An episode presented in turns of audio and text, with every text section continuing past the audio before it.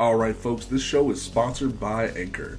A while back, we switched over to Anchor as our hosting platform for Panel to Panel, and to be honest, it's actually been one of the best experiences we've had when it comes to hosting our podcast. A lot of people think making a podcast is super difficult, but Anchor actually allows you to record and edit your podcast all on your phone if that's what you want to do.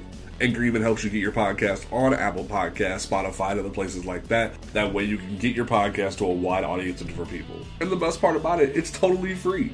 So go ahead, check out Anchor.fm or download the Anchor app on your phone or through the App Store or the Google Play Store and check it out today. Now let's turn the page and get to this week's episode of Panel to Panel.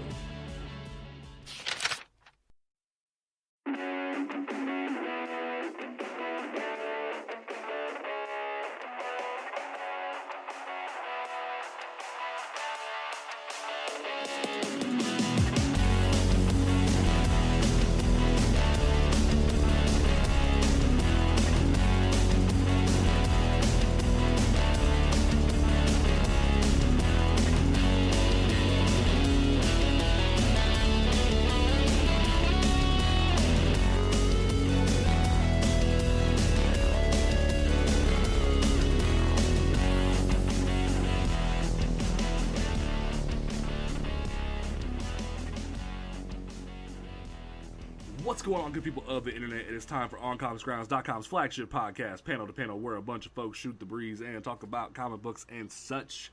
Yes, I got it. I'm proud. Okay, let's get into this. Uh, we are back once again, once again, where uh, we are talking about all the nerdy goodness and comic book news that goes on in the nerd sphere that we do every week. Well, for a while, we took a break because like there wasn't a whole lot to talk about, but we are back and we are here talking about all the good stuff. Don't forget that you can follow this podcast on Twitter at PTP underscore podcast. You can uh, follow the website on Comics Ground on Twitter and Instagram at on Comics Ground. and you can listen to this podcast on Apple Podcasts, Google Podcasts, Stitcher Radio, Spotify, YouTube, all those great things. And we are going to go ahead and dive straight into it. To my left, we have Afro Baggins himself, the man who is slow on the uptake when it comes to watching all of DC fandom, but he is getting the highlights from me and Mary as we have, we, were, we, we were preparing this evening. We have Travis Tucker. How are you doing this evening? Uh, pretty pretty good, man. I'm pretty hyped for a lot of the stuff they had today. All right, all right. And to my right, we have the woman who is hyped as much as I am for a lot of things that were announced at DC Fandom. We have Mary. How are you doing this evening? I am tired. I got like no sleep last night, and then I spent all day watching fucking Fandom. Like, I, it was so comical how, like, half the celebrities were like, it's Fandom, and then it's like, no, it's Fandom. Like, what? Like, they couldn't No figure it out. Mm-hmm. Regrets though. No regrets. Oh, you know, like this was a very interesting event, and this is the focus of today's episode: going over reviewing most of DC fandom, get like, like giving DC some props when they kind of need some props right now. So we're we're gonna go ahead and dive straight into this. So the first thing that was done, like right at the top of the hour at the Hall of Heroes, uh, was the Wonder Woman 1984 panel, and this panel was kind of awesome we, like, like you had Pedro Pascal, you had Gal Gadot, you had Patty Jenkins, you had Kristen Wiig, uh, Chris Pine.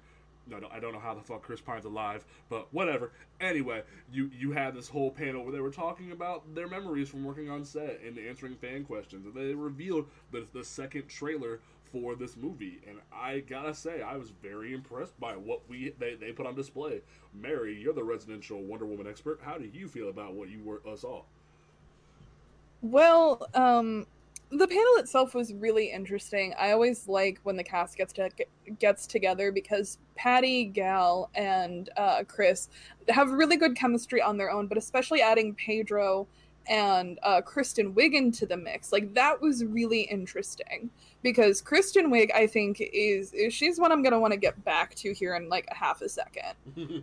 but uh, Lynda Carter also made an appearance, and that was just excellent, just excellent. And Kristen Wiig fangirling out over Lynda Carter, just it was everything. But she never met. Well, she never met uh, Lynda Carter, and Lynda Carter's like, "Look, if we ever meet in person, promise me one thing that you'll just throw your arms around me." And I'm like, "I love this so much." But uh, the trailer itself, it, it really expanded on some of what we saw before because the big thing is, you know, she's um, swinging from the lightning, which is my new favorite thing. But in the trailer, we saw a lot more of Cheetah. Like, we saw what Cheetah will look like as, you know, actual fuzzy Cheetah. So it's Mhm. really cool to see both of those looks and just that Barbara, what did you do? And then she busts the wings off the golden eagle armor, and I'm like, yes, I want this now. This movie was supposed to come out like last week. Like, I, I think the movie actually was supposed to come out like sometime last week or whatever. Hmm. So I'm just sitting here rocking back and forth crying because you don't know when this movie's coming out. It, in terms of Steve Trevor, I don't really like. I don't care. I've I've never been a huge Steve Trevor fan to begin with, but this is all definitely Maxwell Lord. Like I will be surprised if Steve is actually I'm using air quotes here alive. I'm just I I And quote unquote myself- Steve. I'm still torn on Patty and whoever else had influence on this bringing Maxwell Lord to Wonder Woman because it's like the only involvement that Maxwell Lord ever had with her was that she broke his neck. So it's like, why? why But- who, who's I? Uh, that's really, really, really downplaying it there. Um, yeah, oh yeah, that is a hugely downplaying the situation. yeah. I 'cause mean, he, yeah, but like, we'll have to review that at some point. But like, just in general, like, that's what, like, other than that, all, all of Max's involvement was just with the JLI. So it's like, other than that one solitary moment, she, uh, he had never had involvement with what Diana. So it's like, w- why did you put your entire linchpin villain on the, the backbone of one neck snap? Like, that's where I'm like, like, am I wrong for feeling like that? It's sort of. Sort of. especially if we get the beating that Superman gives her on screen. He punches her to the sun and back. I mean, we, we obviously won't get like that because Superman won't be in the movie because it's the '80s. Like Clark ain't like ain't even fully adult yet. But that that would be think of Maxwell Lord as a Thanos. How? He's not revealing himself in 1984. Huh? Because if he's Maxwell Lord and if Cheetah's the villain and he doesn't reveal himself, then we have a chance of seeing him later with a movie that does have Wonder Woman in Well, no. Like if you look at the trailer, it's very obvious that like how in the first Wonder Woman movie there was like oh Ares was like the secondary villain with, with like Poison being the uh, like the primary antagonist at first, whereas like here it's like Cheetah is the one that goes bad, whereas Pedro will be like the end end fight kind of thing. Well, um, Patty Jenkins did an interview a few days ago, and it's been blown way the fuck out of proportion. Oh. But Maxwell Lord is a public figure, and he's you know kind of a culmination of all of like those sleazy uh, business dirtbags from the '80s. So any kind of yuppie stereotype from the 80s, that is the very public figure of Maxwell Lord. Now, what we're not going to see is, you know, the evil mastermind behind that. And um, Travis, I don't think you saw the first trailer, but in the first trailer, he's like on TV promoting um, the secret, Ah, the secret MacGuffin of the movie Yeah. because I- I get the feeling that whatever, because we don't know what it is that's going to let you have whatever you want. So it's just kind of MacGuffin at this point. Okay. Interesting. but the thing to to your point about the whole neck snap james is that yes that is their biggest interaction but that followed her. It still follows her because there were no there there were like there were a lot of consequences from that. Superman didn't trust her. Batman threw her out of the justice league. She was on trial for murder. Yeah. like because Kate Spencer uh, had to be her attorney. Like, so i this had a massive ramification for her, and not just in her solo book, but across the entire DC universe. I mean, as soon as they announced Maxwell Lord was going to be in the movie, everyone immediately started fighting about whether or not she should kill him. And now, personally, I'm all for the next snap, to be completely honest Yeah, I agree. because I mean, she wrapped him up in the lasso and she's like, How do I stop you? He said, Kill me. And she went, Fine, fuck you. And just like, well, she didn't do that. Just Stoneface just snapped his neck I'm because- damn. because she knew there was no other way to do it. Yeah. If there had been another way to do it, the lasso of Hestia or the lasso of truth would have revealed it. And that fundamentally is what sets Wonder Woman apart is that Superman has to stick to his morals because if not he will become an injustice type figure and he to his core is a genuinely very good person batman if he slips he's just going to start killing everybody yeah. because I mean, you know, we see that expressed with you know uh, Jason Todd that if he, he would have killed the Joker after the Joker killed Jason, he wouldn't have stopped killing. Mhm. But Diana is a warrior. She, she will do it if she has to. It weighs on her, but as someone who literally grew up trained for war, she knows kind of how to compartmentalize it. Like she carries that guilt and it, it kind of steamrolls way the fuck out of proportion because then Batman creates Brother Eye, and then Brother Eye straight up destroys the Themyscira. Mhm. Like, all of the Amazons are dying, and Bruce is like, "This isn't my fault," meh, meh, meh, but Like, I'm you- rehashing. you- Greg Rucka's talented. That's all I gotta say. You guys, uh, you guys wiped my memory, so I made a robot like me. So Uh, that's- yeah. that's all what I gotta you say. mean? I mean, that's what he did. He was he was so pissed they wiped his memory, so he made a robot. Like that's what happened. But it's like I, I just I, that's what I was worried about. Where it's like like all of Maxwell Lord's entire being was his involvement with the JLI. So like them having to basically make a new character out of Maxwell Lord and then have Diana's fallout be what drives her forward. It kind of is like just kind of using one little character for all that when it's like she's yeah I, I I will put money down now that she will not kill him in the movie. I think um, that would be a little too reminiscent of Man of Steel, I I, I want to and a lot of uh, well, a lot of people don't like that she did that. A lot of people really don't like that she did that because, for whatever reason, people have the bizarre notion that Wonder Woman doesn't kill. I want to counter your thought. Like, are you new here? Like, yeah, yeah, right.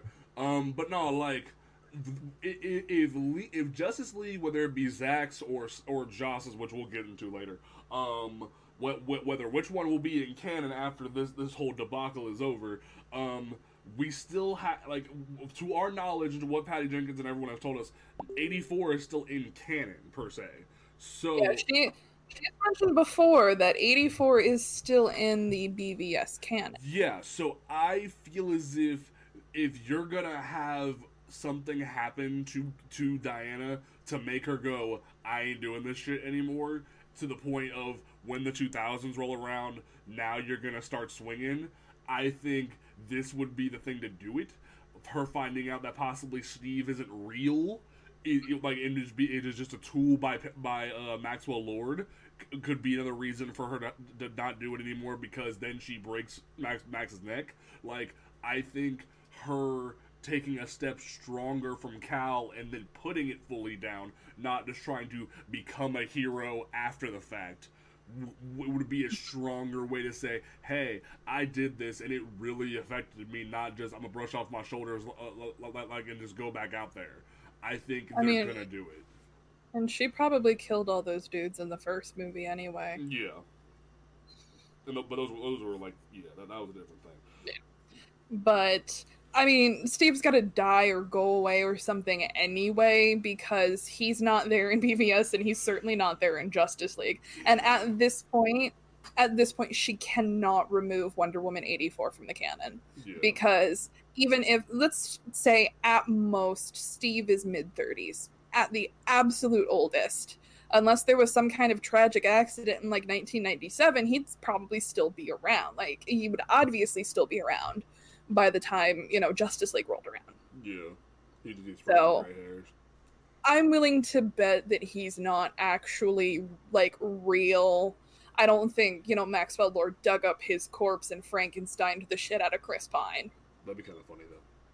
it would And now Oh. some people some people are still saying Cersei's involved, so we'll see. I am spiraling. Please change the topic. Um, you're good. Um, Travis, Spiraling. Travis, do you want to give any thoughts on Mary spiraling before we continue? Um, I'm just kind of here for the ride. Okay. um, I'm not. I'm not too. I'm not too versed in Wonder Woman to be completely honest, because like the lightning has me shook, and I need to know right. if we're gonna get more of like that kind of Wonder Woman feats, because like that's the shit. I like. I love. I love Wonder Woman when she's doing really stupid stuff with her lasso. Well, Patty has said that uh, Patty has said that the sword and the shield are not in Wonder Woman eighty four Oh. because uh, Patty says that after a certain point she doesn't feel like Wonder Woman will, would feel like she would need them, and that kind of also representative of how of how you know shit hit the fan in BVS is because if she's just using the brasso and the, the bracers and the lasso in Wonder Woman eighty four.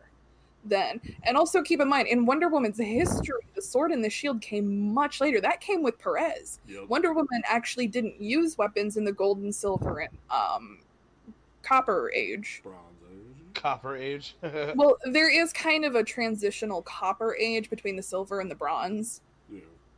It's usually when Marvel wants to feel special, but uh, everything, everything up until Perez, she never really used a sword and shield, and then, you know, Perez rebuilt the Amazons, and you know she she used them when necessary, but it wasn't until the new 52 that we saw a heavy reliance, a constant reliance on the sword and shield. Yeah.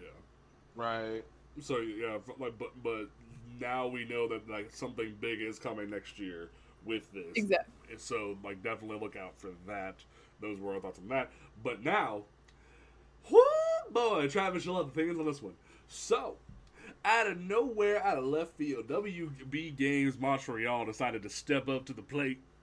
They they, they, they pulled out they bat, as it were, pun, quips, jokes, Oh and they took they swing and they they knocked one out of the park for the for the for the ages because they said you know that game that like y'all have been wondering what we've been working on for a long time that was like gonna be a Damian game and then we canceled it and then we make a new a new game now?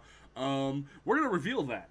And what they revealed is this is a new canon this is a new universe where Bruce Wayne is presumed dead and now we have Nightwing, Red Hood, Batgirl, and Robin. Not Damian. Not that stupid bitch. Not him. Ugh. It just looks like Damian's design from Injustice. It, it does. It does. But but it, it, Yeah, it, it like, it which really made you think it was Damian at first. But then it's actually Tim because if you watch the eight the eight minute the, the four minute demo, it's Tim, and I'm super excited. But anyway, we are getting a brand new game coming in 2021 called Gotham Knights, where it's basically gonna be DC's sort of like attack on Marvel's Avengers game, where it's going to be co-op focused. There's going to be missions. It's, it's basically the, like it's it's sort of taking what Tynion's Detective Run was, wh- where they had the Gotham Knights, their idea of being the step after Batman if Batman would fall. So it looks as if it's going to be this like, like the Bat family taking over the reins where Bruce left off and they do a whole cool uh, gameplay demo. This is supposed to be like pre-alpha. This shit looks like it's gonna be beta tomorrow, and I was very impressed. Like, damn, they, they, they do a whole thing where Babs is cruising through the streets of Gotham while watching out for ice, and then her and uh, Tim go go climbing through this giant skyscraper to go fight Mister Freeze, and it looked fucking gnarly. And I'm like, yes, this is. Was very well done. I, I, I am very hyped for this game. Um, like, like it, it was so funny because like everyone was all speculating if it was Tim or if it was Damian, and all of us are sitting there like, that's not Damian. Tim wouldn't like like like, like Damian wouldn't try to apologize like, like like say he cares about Barbara or like the people who are dying because of the cold. Like no, this is this is Tim, and then you read the descriptions of the characters and like it says Tim Drake, and you're like, yes, because fuck the little bitch. Like, oh, I'm so happy. I think one of my favorite moments is that when we were watching that, and just so the people listening know how much my wife loves me, she watched fandom with me all day. Victoria cannot stand comic books. Um, and at one point we were watching it, and you know, it looks like Damian. Mhm. And I'm like, oh fuck me, it's Damian. And you know, so we're watching, and then he's, you know, what James was talking about. He says, "Oh, those poor people," in reference to the people in the cold. And Victoria went, "That's not Damian." Nice. Even she knows he's a jackass. right. He does. 'cause She she has to listen to me talk about him. So it's like you have Jason, Barbara, Tim, and Dick taking over the reins of Gotham, and it's it, like it's very gonna be co-op focused, similar to how Avengers plays. And there's gonna be like interchangeable um, costumes because you see the newer Batgirl cowl, but then you see like sort of the retro, fully helmed cowl on her later. You see Tim in his sort of street costume, but also like almost a Red Robin esque cowl as well. So it's like they have sort of cold get up, they have normal clothing, and it looks very Arkham game combat wise, but has a few differentiating qualities that I'm excited about. Um, and I'm just th- this this was the one thing that made my day besides the, like what we're gonna talk about next, and I'm just like th- this this was the thing that I, I was mesmerized all day. Like damn, I'm so hyped for this game, bro. It's like speak on it. let me let me bring it let me give you an example, okay? So like Arkham City, second ex- second installment in the Arkham game, Mhm. and they finally let you play as Nightwing, right? Mhm. So I'm rolling around as Nightwing, and I play this one specific level in the combat challenges all the time, and I was the guy that like I would fight for however long I could, and then as soon as someone hit me one time, I'm like, quit, restart. All right, let's go again. and uh, that kind of dedication like transferred all the way into Gotham Knight when they finally incorporated what my favorite part of it was was the Gotham's greatest score where you would do the challenges and the closer to Bruce like or like how you did the challenge the closer to Batman or Bat Family you were the better your score was and I was on the top of every list on my friends list and I was very proud of that so I'm gonna have both of y'all and everyone who's listening to this podcast add me and you're gonna catch fades on that score Catch fade. Like- See, I, I I was a Robin OG like like top scorer on PS4 on Arkham City and Arkham Knight, so I will see you on the battlefield, dog. Uh, we were yeah catch fades like Catch outside. How about that? That's how we gonna do that. one. Yeah, I'm gonna be hitting people with I'm gonna be hitting people with my dick sticks. God damn it. Oh, Travis goes to the corner. Go sit in the corner. oh dog. But no, so we are definitely hyped for what's gonna happen. I know a lot of people on Twitter were like, "Where's Cassandra? Where's Stephanie?" Mary said, "Where's Kate?" Like, like, like people were like already saying, "Where's the rest of the Bat family?" And I can. I, yeah, I can already tell you it's gonna be DLC because if they're aiming for Gotham Knights to be sort of the Avengers competitor, then it's going to be DLC. Like you're gonna see a Cassandra and Batwoman combo. You'll see a Huntress in combo with somebody. You, like I can bet you they're gonna do a Batwing in in a Signal combo to get the Black Boys in there. Like they're go- they're gonna do more DLC specifically to get more dollar because I just saw specifically with Arkham Knight where you had you had fucking Batman, Robin, Nightwing, Red Hood, Harley Quinn, uh, Azrael, um, fucking Catwoman, and then they added Batgirl as DLC. Like they had everybody. So you know for a fact they're gonna make sure that you have your favorite Bat character at some point. Well, you know what Yeah. makes you know what, makes me even slightly confident that Batwoman could be a DLC character is because of how different Barbara's costume is. It's straight up fucking purple. And first of all, I want to say thank fuck for not using that Burnside.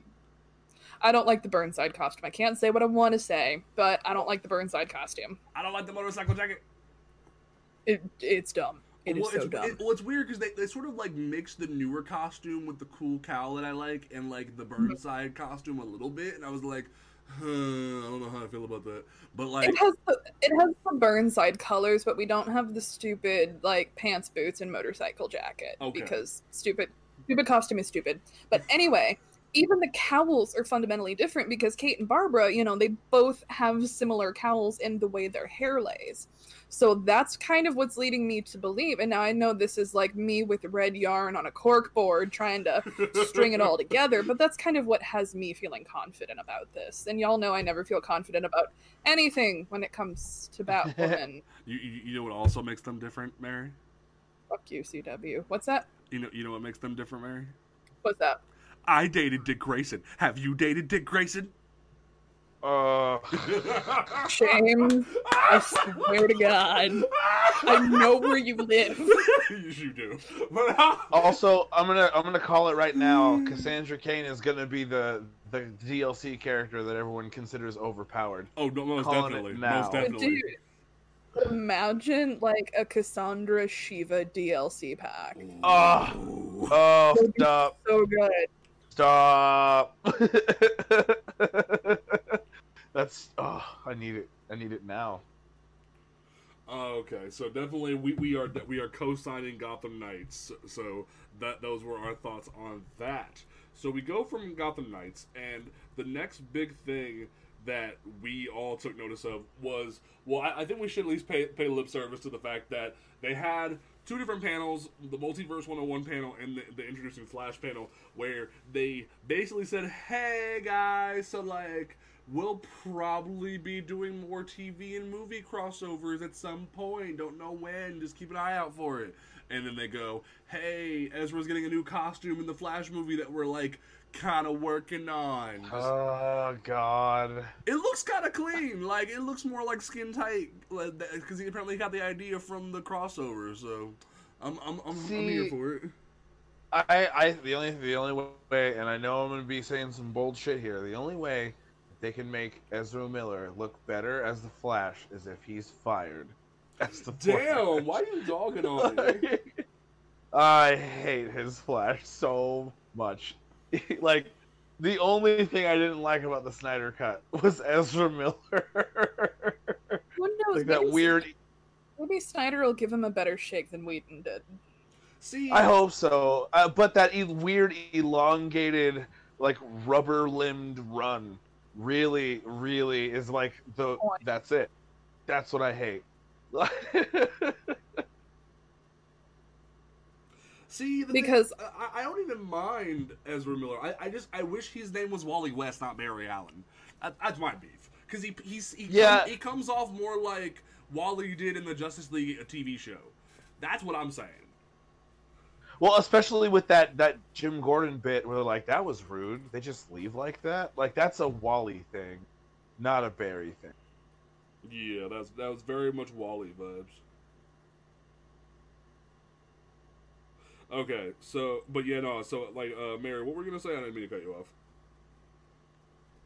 I don't actually remember. Oh, um, some of the humor that we saw in the theatrical cut for Justice League from Barry, I think more some of the more stupid jokes, like those are clearly Whedon inserts because this is not meant to start shit. I want to preface this now, but it was humor on par with what you would find in one of Whedon's Marvel movies.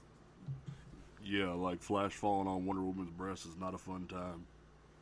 Mm-hmm. That's Black Widow. Yeah. So Because he's got weird ara ara fantasies and needs to stop. Ugh. A- a- anyway, anyway, so keep uh, so keep that in mind. Uh, the idea that movies and TV might cross over more. Okay, moving on. Um, so the, the the next big thing that came out of DC fandom that we want to speak on is the Suicide Squad panel. This shit was cringy. Like you had all these old people sitting in a, in a Zoom call doing like basic casual comics trivia, and then like right before they did a roll call of who's all in this movie, and I gotta say that, that I, I, I I hate that it's Gunn directing it. But he, but I, I honestly, this is the cast that I wanted from the first movie. Like if if, I if, if, like dead ass, this is the expendable get rid of like half the cast mid movie group of people that I wanted. Where it's like because you got Javelin, you got um Savant, you have Blackguard, you have Bloodsport, which I think is fucking stupid. Um, you like you have um like, like Captain Boomerang's back, which obviously he won't die. You got Harley Quinn. Um, you have Ratcatcher two. Don't forget the Ratcatcher two. 2. I call her Ratcatcher 2. We'll speak on that in a second. Um, like, th- like th- th- this is a, like th- they brought R- Rick Flag and Viola back, thank God. Um, they like th- this is very much. Uh, oh, they brought- they have Weasel. Don't forget Weasel. Like um, Peacemaker, um, Polka Dot Man. This is very much the expendable. I'm gonna blow your brains out on a heartbeat for Waller just to press a couple buttons and blow uh, heads when she wants to cast. Over, oh, also Mongal. I forgot about her. But um, in general, that I wanted from the Ostrander style of Suicide Squad. And even Gunn said he took inspiration and even called Ostrander onto the set for this kind of thing. And again, I hate that it's Gunn doing it because the minute you hear Gunn, everyone just thinks Guardians of the Galaxy, and I hate it. But it's like, in general, this is what Suicide Squad should have been from the jump, and I'm I'm kind of here for it, but I'm also nervous. Like I'm cautiously optimistic that I might finally get the Suicide Squad movie that I wanted. I think they should have just bit the bullet and said that uh, Idris Elba Idris Elba is just Deadshot and and just do a recast and not care about it because literally li- li- literally if Marvel can do it so can you. Like Will Smith wasn't gonna come back just make him Deadshot because they said halfway through the through the panel that uh, Bloodsport has a daughter. I'm like you you you, mm, you, you, you you're just doing it again aren't you? Like ugh.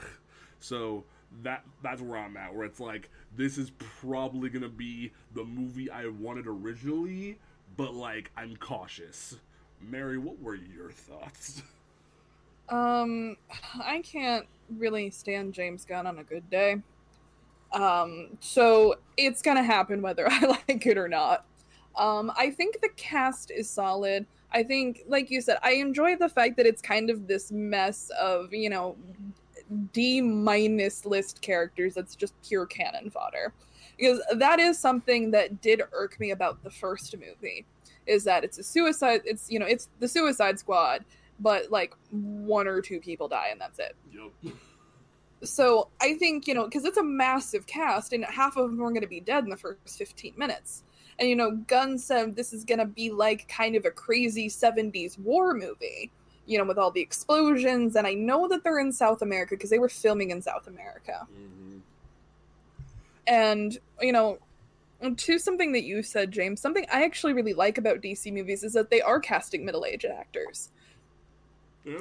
and i think that just opens you up to a greater range of casting like with something you know like casting chris evans very young with marvel is that you know he can spend 10 years in this role Yeah.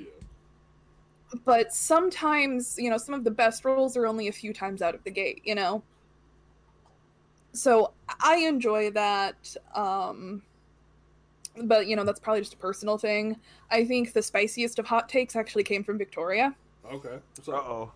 Who said that um because we watched the whole thing and you know they had everybody up on the call margot robbie really looked like she did not want to be there Oh no, it was very obvious that she was she was there for, for cash her check and bounce. That was very obvious. well there's a there's a kind of a fan uh, thing going around that she only agreed to do suicide squad so she could have birds of prey we don't know if that's true or not but that's just kind of the rumor running around but no it was funny because she did not want to be there Like, and what's cool is sh- her costume is straight pulled from Injustice. Like that looked fucking It's the baller. injustice.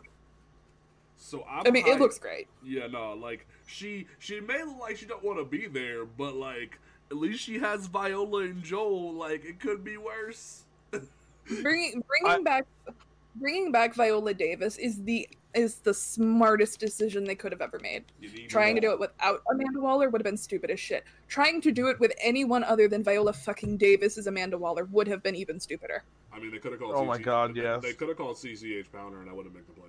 But anyway. um, Okay, I will accept CCH Pounder. Yeah, see, but no. Um, and, he, and what's even crazier is they had a couple cameos from other members of the cast to, to, to ask questions, and they even uh, I forget her name who's playing her, but they paid lip service to um Harcourt, um a a agent of of Waller's who ends up taking over for Waller during the DC Rebirth run, and I was like, huh.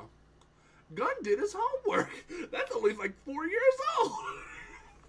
I was I was impressed. Like, damn, That was one of the only we- things from that run, and you actually paid attention, Gunn. Good job. Okay, so elephant in the room. So, elephant in the room about Suicide Squad. Oh no. So I and I promise you, I promise you this that so many of these people are gonna fucking die. oh yeah, no, like, like you can tell. That is.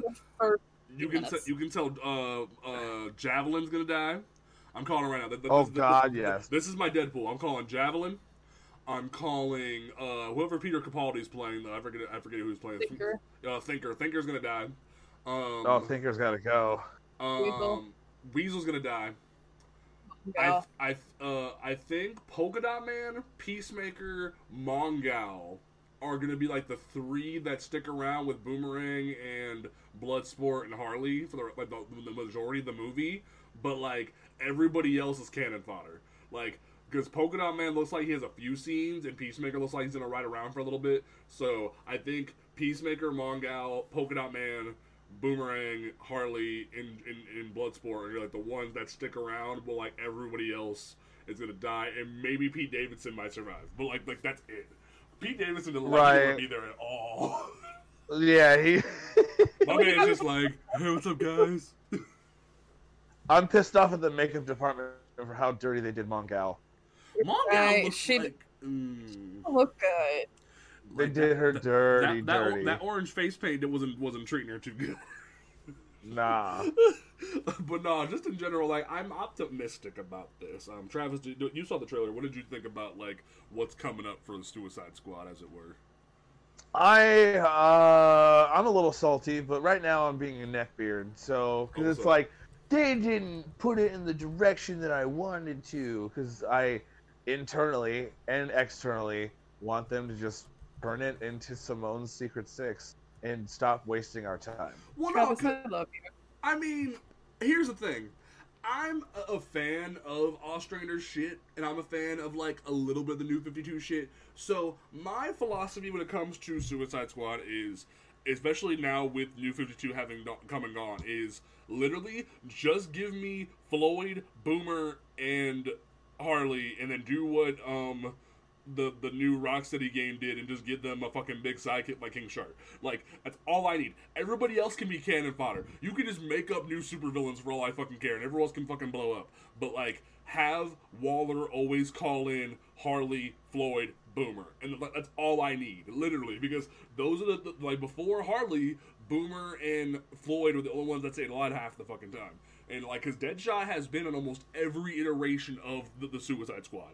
But like, Oh yeah. but like Floyd, him, and, and now Harley are the ones that seem to never die. And it's like, well, in, in Tom Taylor and a couple of writers from the New 52's case, they will kill Deadshot and then just bring him back like five months later. But like in general, those are the ones that never fucking die. So as But just just think, those man, three. just the way I think about it when I was watching the trailer, and I was like, I was like, all right, I'm kind of excited until specifically I never saw Ragdoll, Scandal. I mean, like, Bane. none of them have been on- I mean, none of them. I love you, Travis.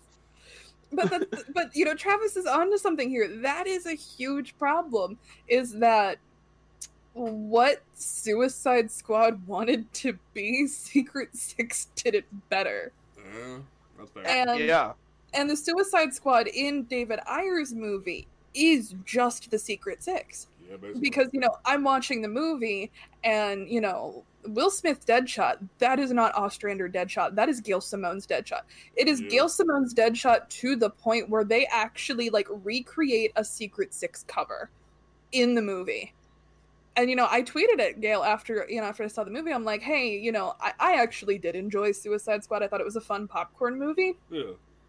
And I said, "Look, I really liked it, and you know, I like that there was a nod to John Ostrander. I wish there would have been a nod for Kim Yale, um, but uh, I said, you know, it's not Ostrander's dead shot, it's yours." And she responded, and she said, "Yeah, John told me that too." Uh, But I'm afraid that this movie is going to fall into that same trap where it's not going to be Ostrander's Secret Six. It's going to be what James Gunn thinks Ostrander's Secret Six. J.K. It's just Gail Simone. Like, but, but I think the spiciest take. I forgot to say this earlier. I think the spiciest take came from Victoria. Okay. Because uh, we were watching it, and after the panel was wrapping up, she looked at me and she said, "This looks like Michael Bay presents James Gunn's DC's Guardians of the Galaxy on Earth." Oh man. like oh, she's not wrong though. Man, that's pretty solid. And like, I just want a T-shirt that says that. that hits me in a special place. That was great. She, she gave me spicy takes the entire time, and I will enjoy sharing them. oh my god. Okay, so um, I want to ro- roll down this cast list as like specifics real quick before we move on. So, obviously we love Har- uh, Harley. Obviously we're, we're okay with uh, Rick Flag and Amanda Waller. Uh, Idris Elba as Bloodsport. It's just fucking Deadshot. I don't fucking care what you tell me. It's just Deadshot. Uh, unless unless he's using like sports objects. like, Well, no, Bloodsport. Then he's bullseye. I mean, I mean, Bloodsport was always just like like like a knockoff Deadshot in the comics, so that's what their, that's what their plan is. Um, I, I, uh, uh, Alice Braga as Sol uh, uh, Sol Soria. Um, this like, is that a? Is she Juan's sister? Is she a gender flip Juan? Like, what's going on here? That's what I was like, cause like she that is like Juan is just Juan in the comics. He was only in the one run of, of Suicide Squad, so it's like where why why th- this is very odd. But like if it's just a gender flip, who cares? Cool, whatever.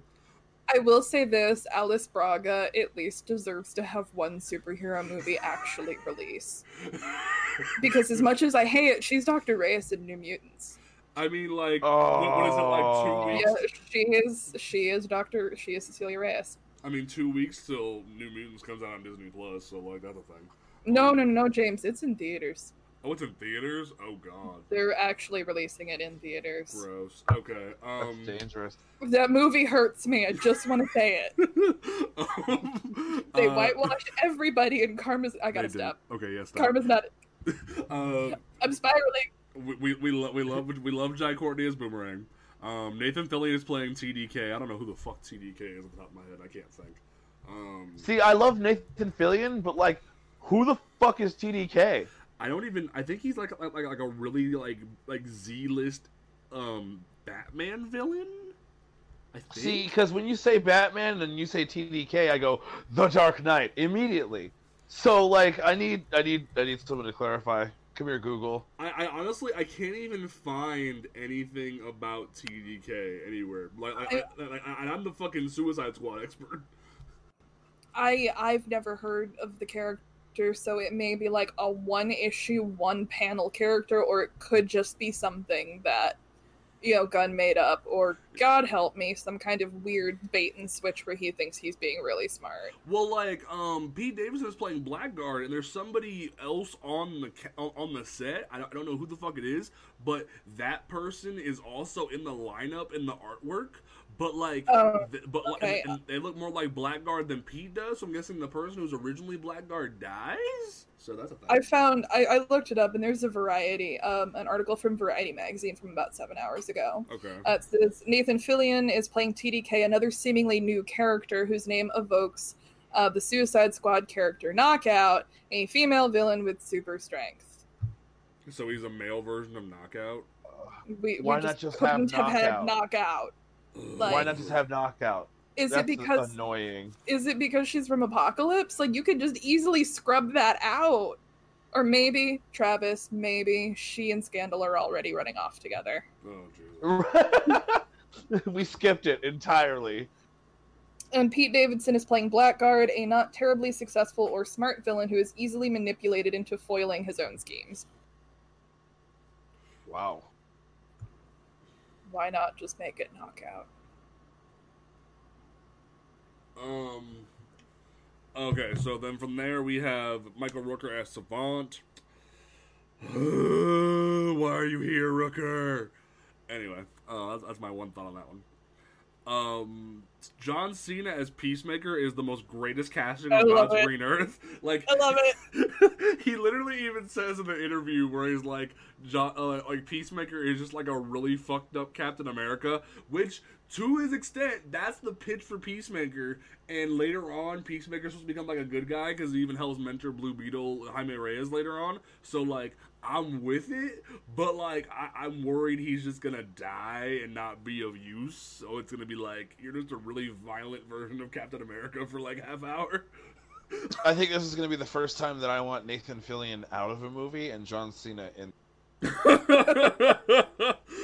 um, uh, D- uh, David uh, uh, Das uh, Malakian uh, as Polka Dot Man. I like how it looks.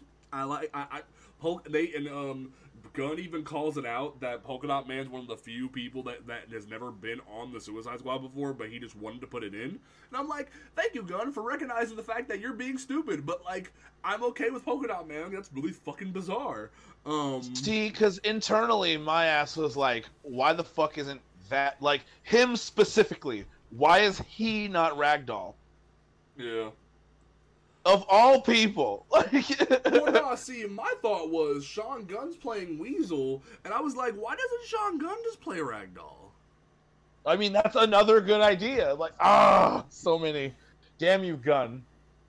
Yeah, no. I that- mean, Alice Braga could have been just a really discount Scandal Savage, so yeah, that could have been. Yeah. Like, we like we could have made this work, guys. Yeah. Um, we already spoke on Mongal. Mongal is just depressing. But in general, I, I like, like I said, I'm pretty excited about this movie.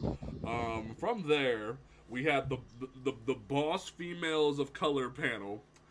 I, hmm, I'm gonna be, I'm gonna be brief. I hated the name, but I loved the panel. You had uh, Anna Diop and um, I forget her name, the, the woman who's playing Blackfire in Titans. You had Candice from Flash. You had the new girl who's playing Batwoman, which we're not, not, not even gonna we're, we're not we're just gonna avoid that train, um, because that's a whole other. Her name is her name is Javicia. Yeah, uh, Javicia, like she's a lovely lady, but we we have our differences on on, on this topic. Um, we had uh, Chantal Thuy and Nafessa Williams, love them. Um, just in general, like this was a really powerhouse group of uh, like of females, just um, talking about talking about like being in this medium. And it was very awesome. Also, uh, I, I don't know her name, but she's from Legends of Tomorrow. She plays what's supposed to be Kalash. yeah, her. Um, she's supposed to, like she plays what ba- what's supposed to be uh, ISIS, but like because of terrorism, we can't call her ISIS. That's a thing. Um, but just in general, this was a really good panel. I really enjoyed it. It was inspiring. There, like they they even let them speak without censors when they were asked what they would do with their powers if they actually had them, and they were speaking on like throwing Trump out the White House, uh, sa- saving Breonna Taylor from the bullets. Like that that was some really powerful stuff that they they chose to speak on at a DC panel, and I was like, damn, that's Well, really because- good. Uh, because um, Untala Ashe, she plays Zari on Legends of Tomorrow, and she is like James like James said, she is supposed to be ISIS. She is Adrianna Tomaz, but um, we can't. They just they don't want to call her ISIS for understandable reasons. Archer did the same thing. Um, but you know, she's like, I was on, I'm on a time traveling ship, and there's like a date in November of 2016 that I would love to go back and change. Like, um, Candice Patton brings up the fact that in um, an episode of Flash, she ends up taking Barry Speed for a little bit. And, you know, she even talked about wanting to run, I'm using the air quotes that she used, certain individuals out of altercations with the police. Um, uh, Williams said that she would use her powers as thunder to um, track down the cops that killed Breonna Taylor. Like, so this is, it was just kind of a, a really powerful it's just so hard to kind of hit on one or two things that this panel did. It was just it was really cool because it was such a casual setting that you know uh, that's something overall i really liked about fandom is that we kind of just got to see everyone as people. It wasn't in the ridiculously polished panel setting. And just the god damn it i cannot like I lost what I was gonna say. Okay. Oh my god, Meagan. Meagan Good was on the panel too. Oh yeah, I forgot Meagan Good was there. Like, I forgot they, Meagan Good they, was on the panel. They, they included Meagan Good because she was in Shazam, and I like, I love her energy because she even calls out something that me and Travis can speak on, which was throughout most of Travis and I's teenage years and in her te- in her younger years on screen. She was the love interest in like everything. She was just the sex symbol and like the eye candy, like Roll Bounce and other movies like that. Like she was just there to be gawked at. But in Shazam, See, here I want you to know that in roll bounce, I was gawking at Jurnee Smollett. You right. Okay. You right. But- You're valid. But like in general, that was that was what Meagan Good said. Was like she was looked at as the eye candy versus in Shazam, she's playing the embodiment of like an eight year old girl. So she can she can be like like, like a, a child at heart, but also be a superhero. And I thought that was such a great, powerful message right there. Like that is something Yeah, that you sure. like, like that like you can rise above, still be a normal woman in comics, but also like just be there and not have to just like flaunt yourself like the fucking neckbeards want you to. I was like, good on you, girl. Own that. Yeah, don't don't ever flaunt yourself like neckbeards want to. They're ever. Yeah. Don't. Just know. Okay. But Oh, it's, go ahead, Mary. the, the, these were all just very, you know, powerful, very emotionally intelligent, very like generally intelligent women as well. Like these were just some incredible women sitting down and talking about, you know, these things that they've had to experience or that they've seen other people like them experience. And the way that they are able to take that and turn it into motivation to, you know, use for these characters because I mean, you know, uh, Iris West is a reporter, and Candice Patton talks at length about, you know, taking things that she's gone through and kind of just throwing herself into Iris.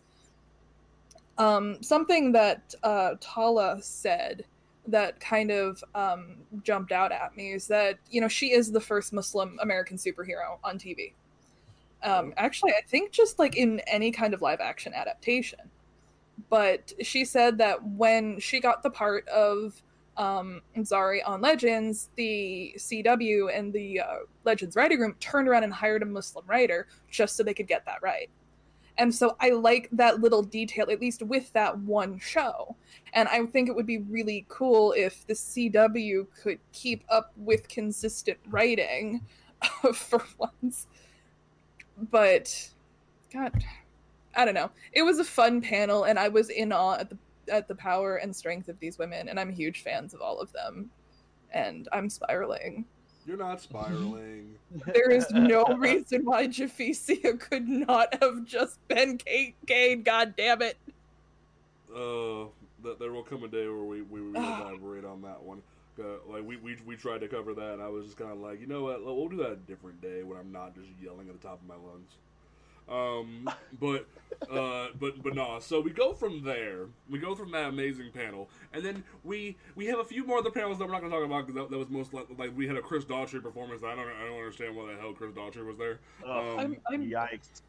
That they, it- it's because Oh, it's God. because he's a really big Batman fan. Ah. I want- I want to say it was one of the BVS covers, or no, it was the Batman number 50 cover during the new 52.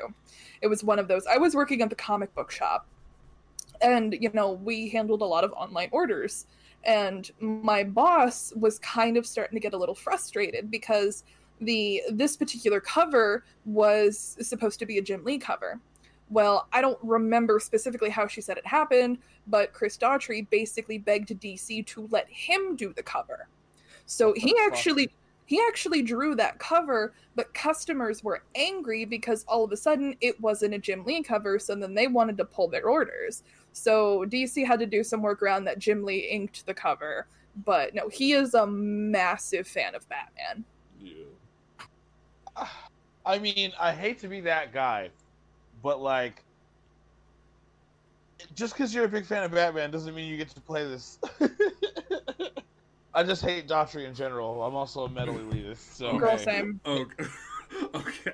Well, from the Chris Daughtry panel, we had a couple other small things, like a preview of a Joker documentary that's going to be on Apple Apple TV. They had Jim Lee looking over some portfolios, and then there was the surprise DC Comics panel. So Mary and I were sitting in, like sitting sitting up on, on Discord waiting for this panel because we, we, were watching all day, and then they reveal what this panel was. And we lost our living minds, bruh. Like, oh my god! Like the oh hype, oh the hype, dog, the motherfucking hype. They finally said that Milestone is back after the, a literal decades of like waiting. Like, yes, there was Dwayne's inclusions on Justice League. Yes, there was the Static book, but like in the New Fifty Two, but that was canceled after two after like six issues. Um, literally, this is the f- first return of Milestone in almost 20 years. This is the first return. Actually, it's over 20 years. Like for first return, and it's glorious. They had Jim Lee. I don't know why Jim Lee was there. Um, you that you had um freaking uh, you had Reggie Hudlin, you had Denys Cowan, like you had Phil LaMarr like there as representative for Static. Like this was an amazing thing. What were you gonna say, Mary? I was gonna say it's because Jim and them are old friends, and you know he's the guy publishing the books right now. Yeah, fair enough. Um, but no, like you had like this old school roundtable group of dudes talking about how Milestone got together, and then they rolled out what is going to be coming. The, like they, they said, in, like between now and February, they are finally, finally going to start putting all of the old uh, Milestone comics up on digital platforms like DC Universe and Comixology for like for print and I lost my fucking mind because I spoke this into existence. I said, literally, I hate piracy of comics. I hate piracy of comic books because every creator should get their dollar. But for, for some reason, DC has hated the idea of, of putting milestone books on digital platforms. So they were the one books that, unless I spent th- like like hundreds of dollars trying to track down, or like in, in decent condition to read, let alone collect, I had to pirate them, and I hated it for it. But now they are finally going to allow us to buy the original runs of these books digitally, and they're going to be recollecting them in trade paperback. And I'm super excited about that. They never, they didn't say anything about trade. I thought they did. They did not. They did not say anything about trades. Oh, well, I guess it, well, at least we're doing digital. At least we're doing digital, and then because uh, because they that um between the nebulous version of now and February of 2021, they're going to, at least a couple of months at a time, release um, digital single issues of the original Milestone books. And um, the reason why they haven't really done that before is just all of the legal shit that's been going on. Yeah.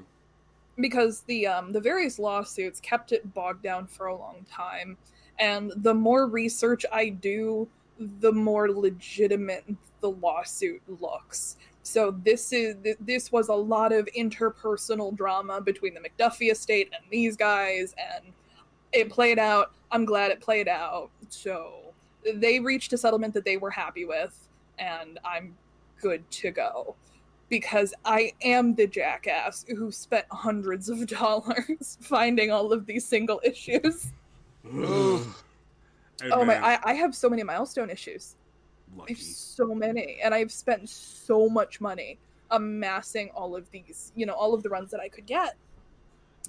You are a titan among men. But no, well, I, I also just... I also managed to find the entire trading card set from like 93. So when the milestone panel started, it was sitting next to the desk and I grabbed the binder and I'm just holding it. I'm like, oh my god, it's happening. It's happening. But no, um so we, I need me some icon like yesterday. Funny you should say that. So there is a new icon coming. We got the announcement that with uh, February coming around, we are getting a brand new um, static ongoing series that is going to be digital first we like we are going to be getting a, original static graphic novel coming from uh, Reginald Hudlin and Denys Cowan, but also there's going to be new milestone rollouts like hardware, like Icon and Rocket. They were being facetious and making fun of Reggie Hudlin for loving a hardware and then saying not a hardware book, but there will probably be a hardware book because hardware is fucking the bomb but like in general, there's going to be new content for these amazing heroes. We're gonna get an Icon and Rocket book. I, I I don't think they're going to do all of their original plans they had previously, where they're gonna have a whole like Earth to themselves. They were calling it like Earth M, but they still kept the the newer designs for Icon and Rocket that they had designed for that pitch of Earth M. So I think some of the ideas have remained while some things have changed, and I'm and I'm hyped for that. Um, what I what I think they need to do, and something I'm really excited about, is that I really hope they don't just stick to Icon and Rocket, Hardware, and Static. Because, I mean, those are the characters that had the most legal flexibility. So they were the ones that kind of got to stick with the comics. Yeah. But, like, there's so many other, because, um, they released the promo image and Iron Butterfly is on the promo image. And I was so happy to see that.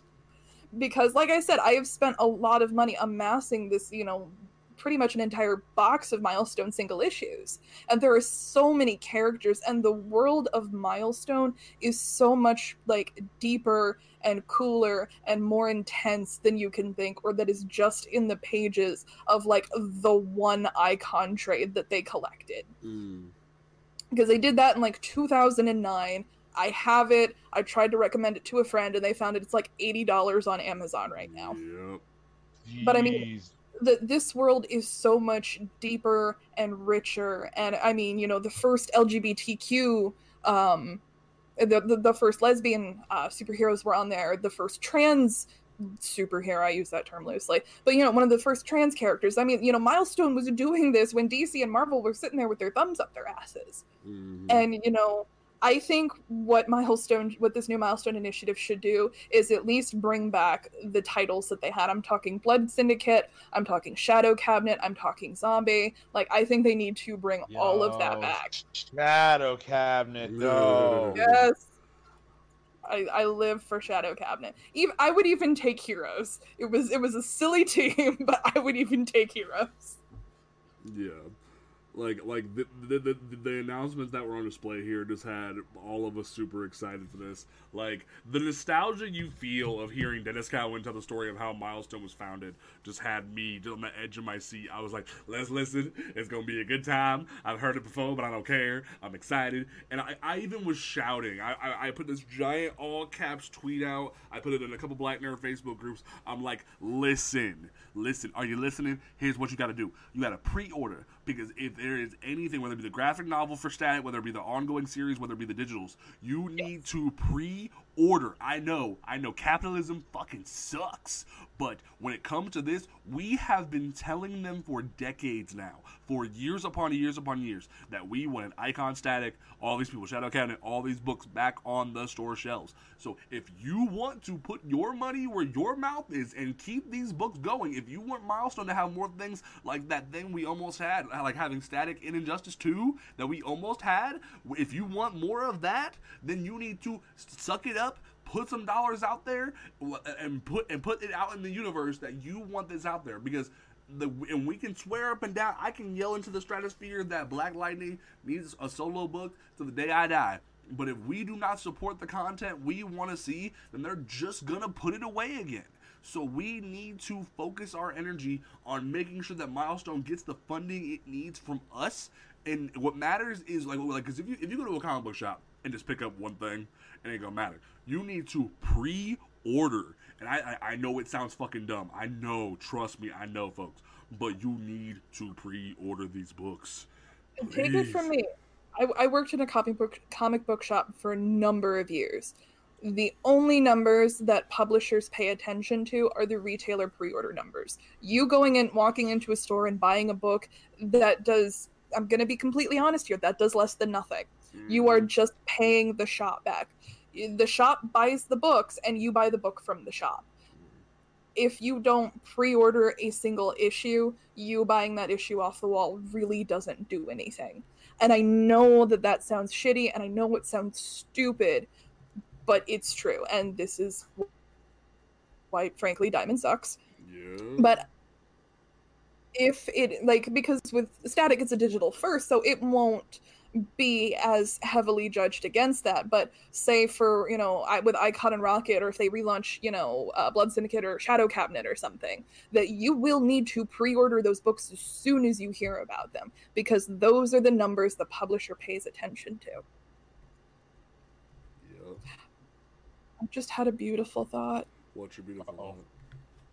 All of the racist fuckboys seeing this announcement and not realizing that milestone was around before all of this, and then we get to watch them get destroyed.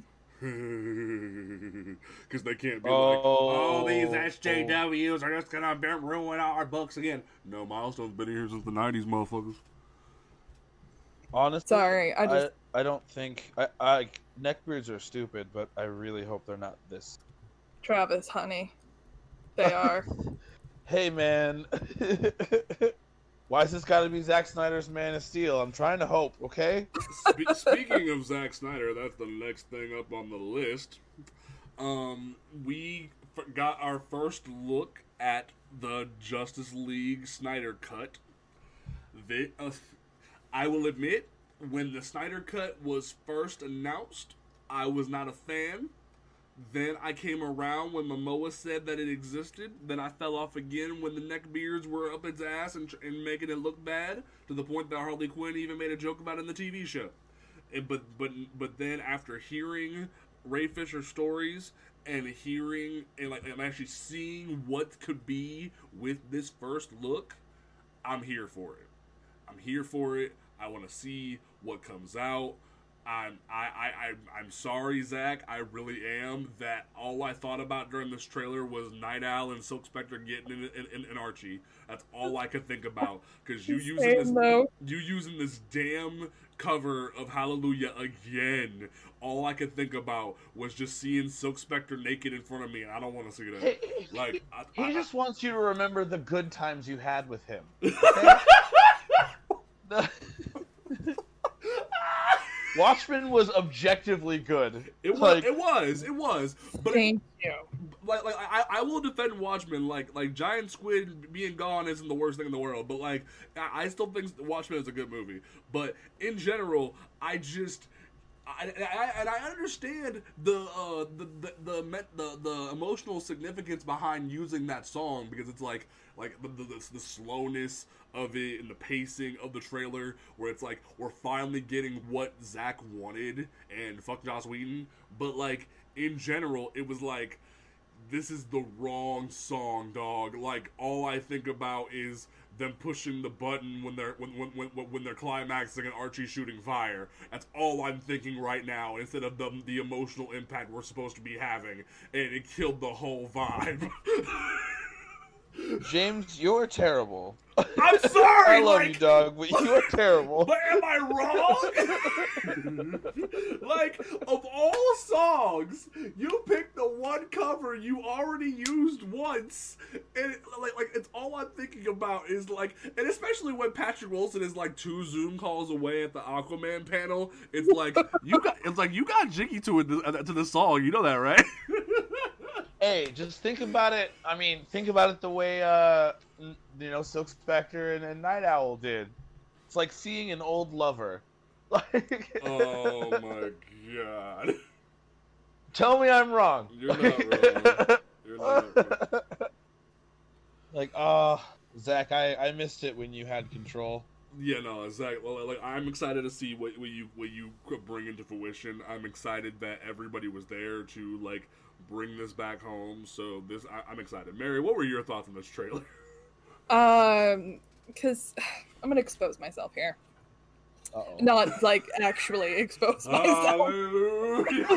No, um, no, I'm gonna. I, I I am a huge Zack Snyder fan, and I have been since Dawn of the Dead. And ironically, Dawn of the Dead is the last time James Gunn wrote a three-dimensional female character. Ooh, shots Woof. fired! Shots Ooh. fired! Anyways, um, but no, I am a huge Zack Snyder fan. I love Sucker Punch.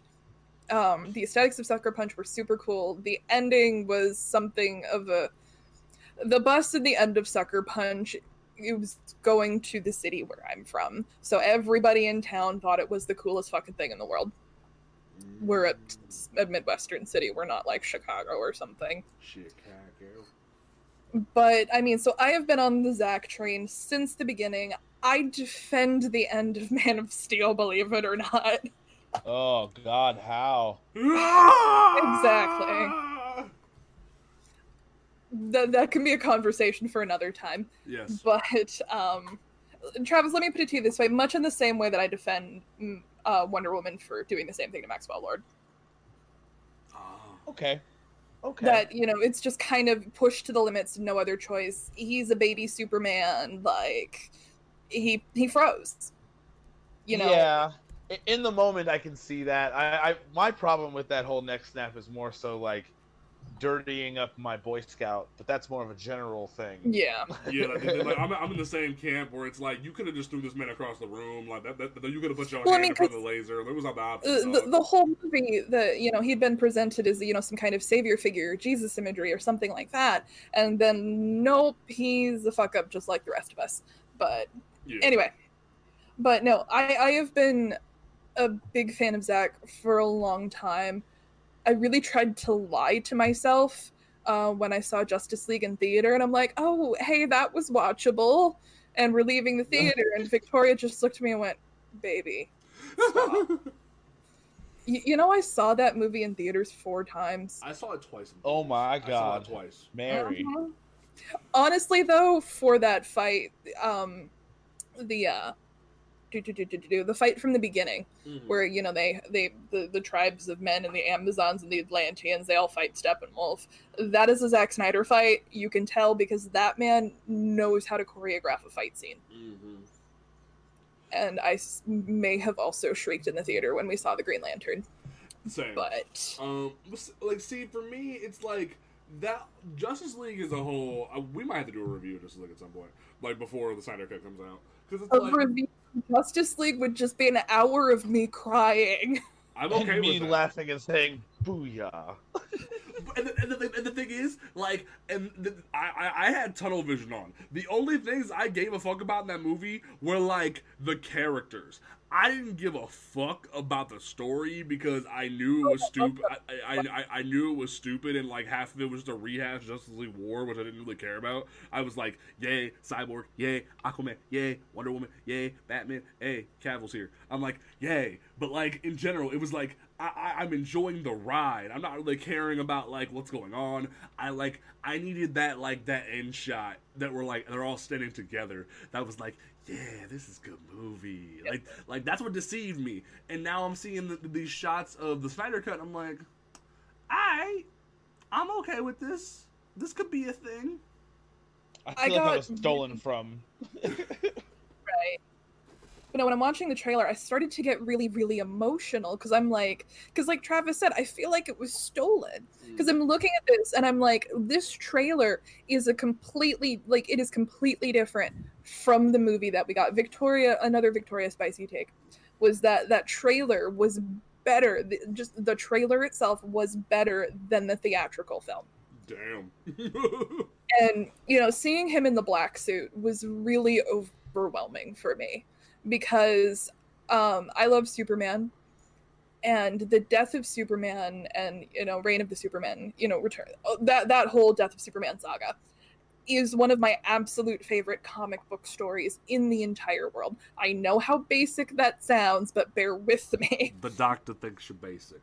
So that black and white suit it, it was a really emotional moment for me. And then i laughed when i remembered that it's not an actual black and white suit. They couldn't do reshoots so they just um they didn't have a black and white suit so they just colored over the the regular suit post. Er, er, er, er, but so no like that whole thing was so emotional and having spent years just seeing zach release little tidbits of information here and there because you know he released how steppenwolf dies in his ver at least how it was originally scripted in his version i'm sure that that's how, what they're gonna go with but um no he posted it on his instagram you know maybe something like a year ago and i felt robbed then because you know do you think i should say it nah, don't do it. okay Let, let Well, a little bit of suspense. sword steppenwolf wonder woman you figure it out It's the favorite. It, if you're a Jack Black fan, then you know. Travis, I don't even have do- to say do- anymore. Travis, do you want to give any thoughts on the trailer before we move on? Um, I, yeah, I just I felt like I was stolen from because like I I saw Justice League in the theater, but I didn't. I never did the rationalization. It was just unbridled rage. Uh, it's like, what in the f- is this movie? What did they do to Victor? Why was Gotham brighter than my hometown at night? I live in the desert. This is bullshit. Like, I don't. I did. Oh God, I hated so many things about Justice League, so many different things. And then I saw this trailer today, and I was like, oh my God, I was robbed. Everyone I argued with on the internet, where I just like couldn't protect my energy, and I'm breathing heavy and shaking from calling people morons online. Like all of that was worth it at this point. Do you remember everyone's like, oh, Joss Whedon did what he could to save a shitty movie, and now it's like, no, he made a shitty. Like he, He he made it shitty. It was his fault. And it's like we, we all thought Joss Whedon was like the stand up guy because he's coming in and helping his friend Zach during a hard time, and it's like, nah, you made a really fucked up movie, dog. To the point that now fucking um uh freaking uh brain for Ray Fisher is like literally suing like you like for all the shit you did, and now the WB is like filing like an investigation against you and Yeah. Geoff Johns. I'm like, Warner holy Brothers shit. has because Ray Fisher has been essentially building a cross for him to then crucify himself on Yeah. because you know he keeps saying I because Ray Fisher has nothing to gain and everything to lose from this, but he keeps saying accountability over entertainment. And you know he's pushing and he's revealing as much as he can because he's still under an NDA. Mhm. So he's revealing as much as he can. And then I want to say, what, late last week, he said that, you know, Warner Brothers and Warner Media and like AT&T, I don't remember if they were included in this or not. They've launched an internal investigation to into Joss Whedon, into Geoff Johns. I want to say Jon Berg was in there too. Yes. Like there could be actual repercussions for what happened on set you know nobody can really talk at length about it but from the little snippets that we've got it was not a good time. Like And- i don't know i just i loved ray fisher before. I thought he was he was a very even in the theatrical cut you can tell he's a very talented actor. He's a stage actor and you can tell from the way he carries himself from the way he does his blocking like and you know i, I worked a lot with theater when i was much younger and you know it was community theater you know like I, I stage managed community theater during college so this isn't anything like special but you know you spend a lot of time around actors and you know he carries himself in much the same way and it's you know i really enjoyed that and i said it in the discord earlier i feel like he would also give really good hugs yes. but i mean just looking at him you feel like he would probably just give really good hugs He just has this like super soothing, soft voice that I'm just like I can listen to you talk for hours. And there are plenty of things in that trailer that left me shook like Bro, victor Step. Oh yeah. Bro, Like Victor Victor Step. Stone. I'm so sad, dog. I'm not ready for this, but anyway, so we have received word that it's going to be a four-part mini-series that are each part is an hour long, and four what- hours so four hours of content. They're going to then, once all of it is released, put it all in one package. And then for anybody who is not in the U.S. that cannot get HBO Max, they are currently looking into distribution deals. So if you are like freaking out, like, "Oh, I'm not gonna be able to see it," they are working on it. Do not panic. There will be a way to see it.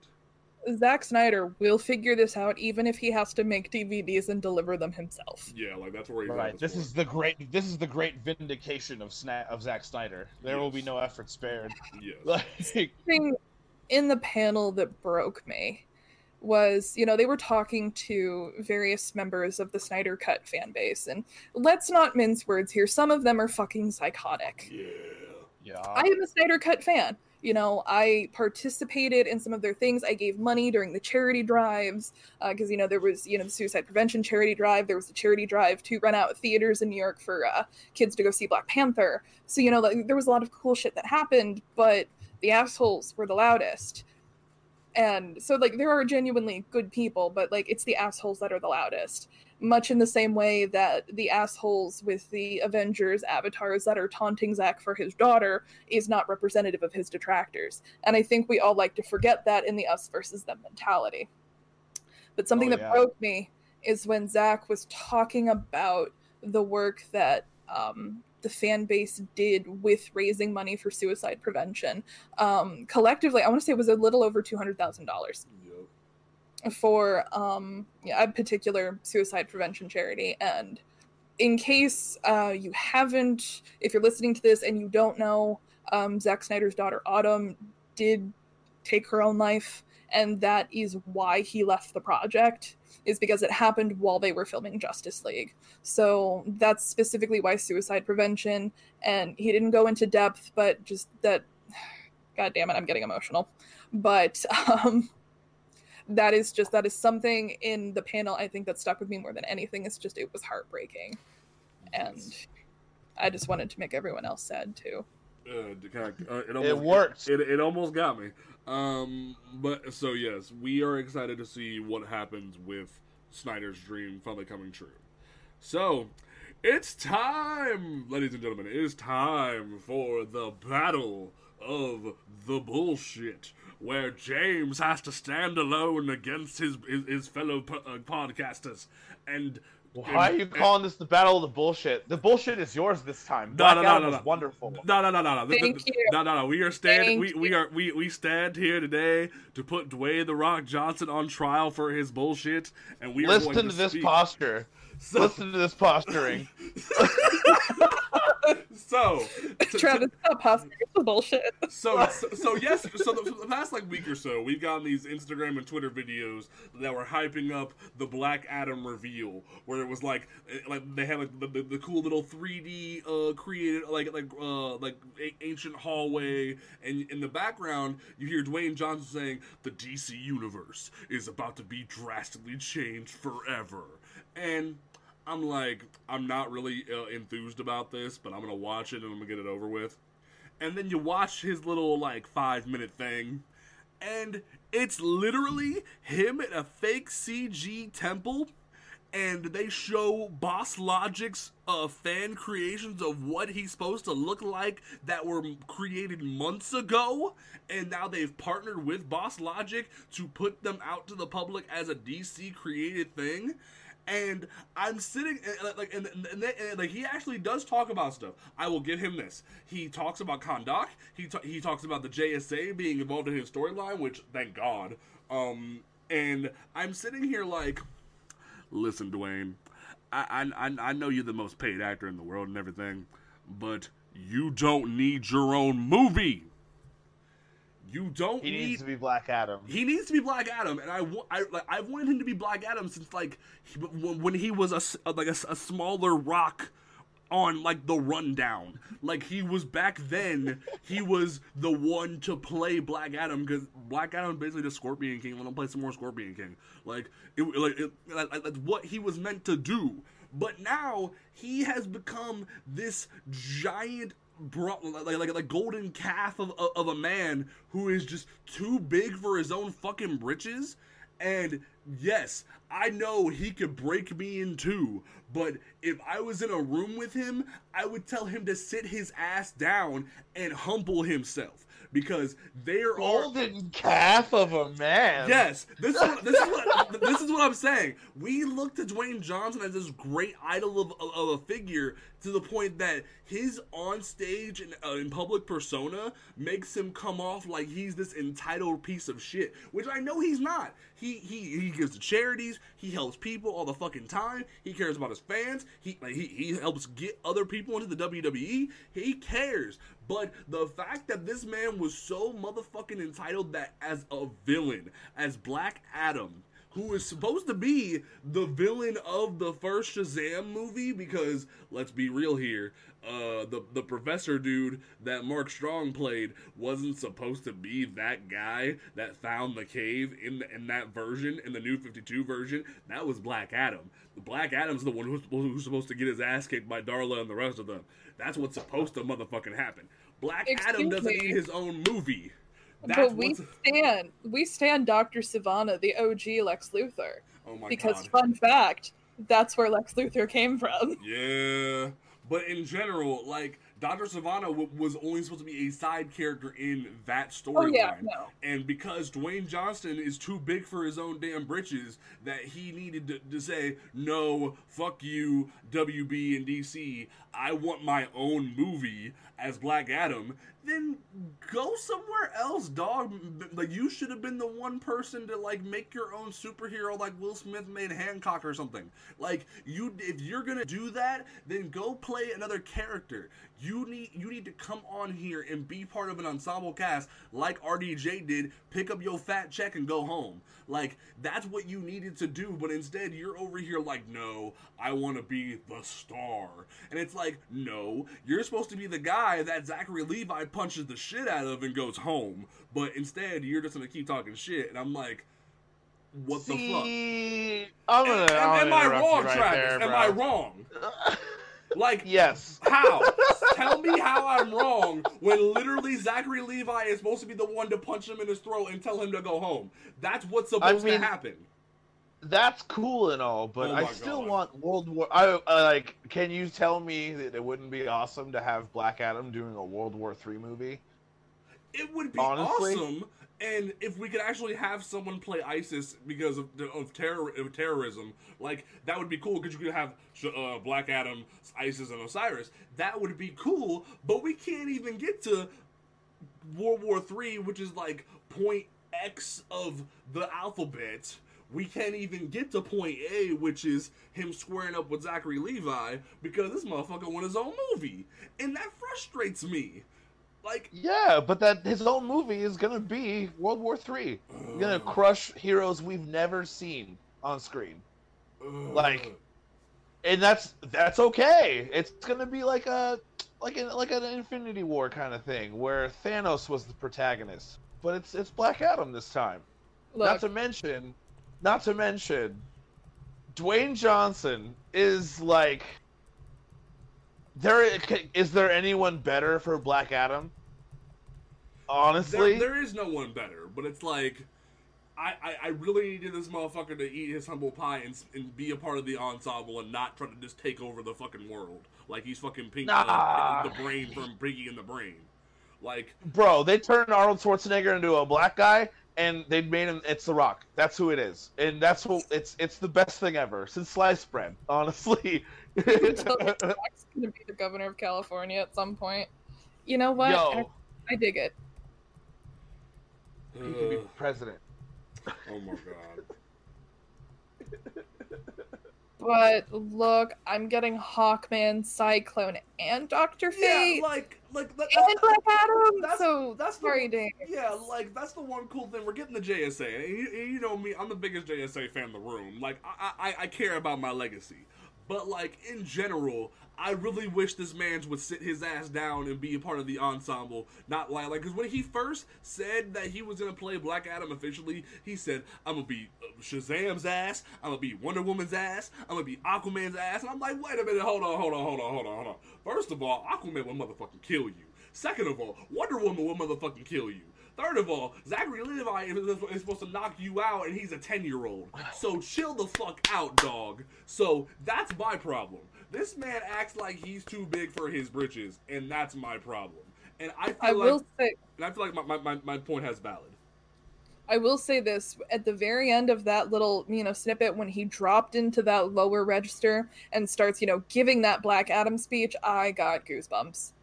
I am I am excited for his Black Adam and look, we all knew The Rock was going to get a movie by himself because he mm-hmm. makes money. Do you want to know how we know that? money. Because Fast and Furious is still a thing. They even spun it away. They gave they gave him his own spin-off with Idris Elba. Yeah, yeah it's sold like donkey shit. James It's James sold would have like sp- donkey shit. Like they're like, what if we had Fast and the Furious without Vin Diesel, and it made a fuck ton of money because It- of it- the Rock's face? It, but it didn't make a, a, a fuck ton of money. It did average. It didn't really make a whole lot of money. James compared to other spin-offs. I'm- Tokyo Drift anyway. First of all, Tokyo Yeah. Drift is fabulous, so you need to stop. But anyway, James, James, James, I saw Tokyo Drift in theaters. so did I. But- it was but so James- bad. Would a spicy Victoria hot take make you feel better? Yes. She called it the Scorpion King with superpowers. It's what it is. That's what it's gonna I mean, that's not wrong. It's not But wrong. She said this looks like Scorpion King but with superpowers. It's what it is. Like that, that- that's, that's what literally the pitch was from Jump back in the early 2000s. Was you put him as Black Adam, you get Scorpion King, and you're that's what he's supposed to be. You let it go, and that's what's supposed to happen. But it's just like, man, I, I I've said my piece. Move, moving on. we need to make podcast t-shirts that just have Victoria's spicy hot takes. Yes, yes, I would. We should make that merch. Um, so uh, one one of one of our last topics of the evening that was pretty freaking awesome was that Rocksteady came up on stage and decided to announce that their big project that they're working on because um, Gotham Knights is separate from them. WB Montreal is making Gotham Knights. What they are currently working on is a follow up to Batman Arkham Knight, which is going to be Suicide Squad kills the Justice League. Now, we've had rumblings of Suicide Squad getting an Arkham tie-in since um fucking Arkham Asylum. since since, Ar- since um Ar- Arkham Origin. Well, Arkham Asylum and Arkham Origins, where uh Waller shows up and starts kidnapping everybody. But then we didn't hear anything. But then, but now you they're saying this this new game is going to take place in the universe after Bruce Wayne is gone. Um, the original leaks that came out came out about the game were saying that they're going to put Red Robin Tim Drake on the Justice League because they do, they don't want Batman to be beat up by the Suicide Squad. But that report is now looking to be false. Well, all, well, true and false. It's gonna be t- it's gonna be t- it's gonna be Red Robin, but like it's going to be because Bruce is gone, not because they don't want to have Bruce get his ass kicked. Now, I'll believe the part of the rumors that say that they won't that the game won't let you kill Wonder Woman and Superman only capture them. I will believe that Yeah. because, you know, straight up killing Wonder Woman and Superman that would look weird and there is no way in hell Amanda Waller would let you take those two out if she had the opportunity to control them. Just yeah, that's true. So it's just like we have this new trailer. It's just a trailer because apparently the game isn't coming out until 2022 of all things. Like that's Right. that's like almost midway through the PS5's life cycle, which is gonna be crazy.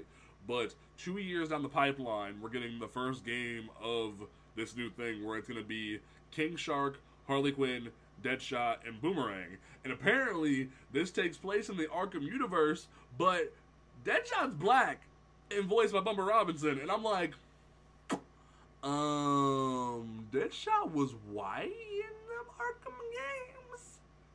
Explain. like, I'm all for for diversity, you know me, but like, See, I uh, there's a certain someone who's forever uh, entangled in that role.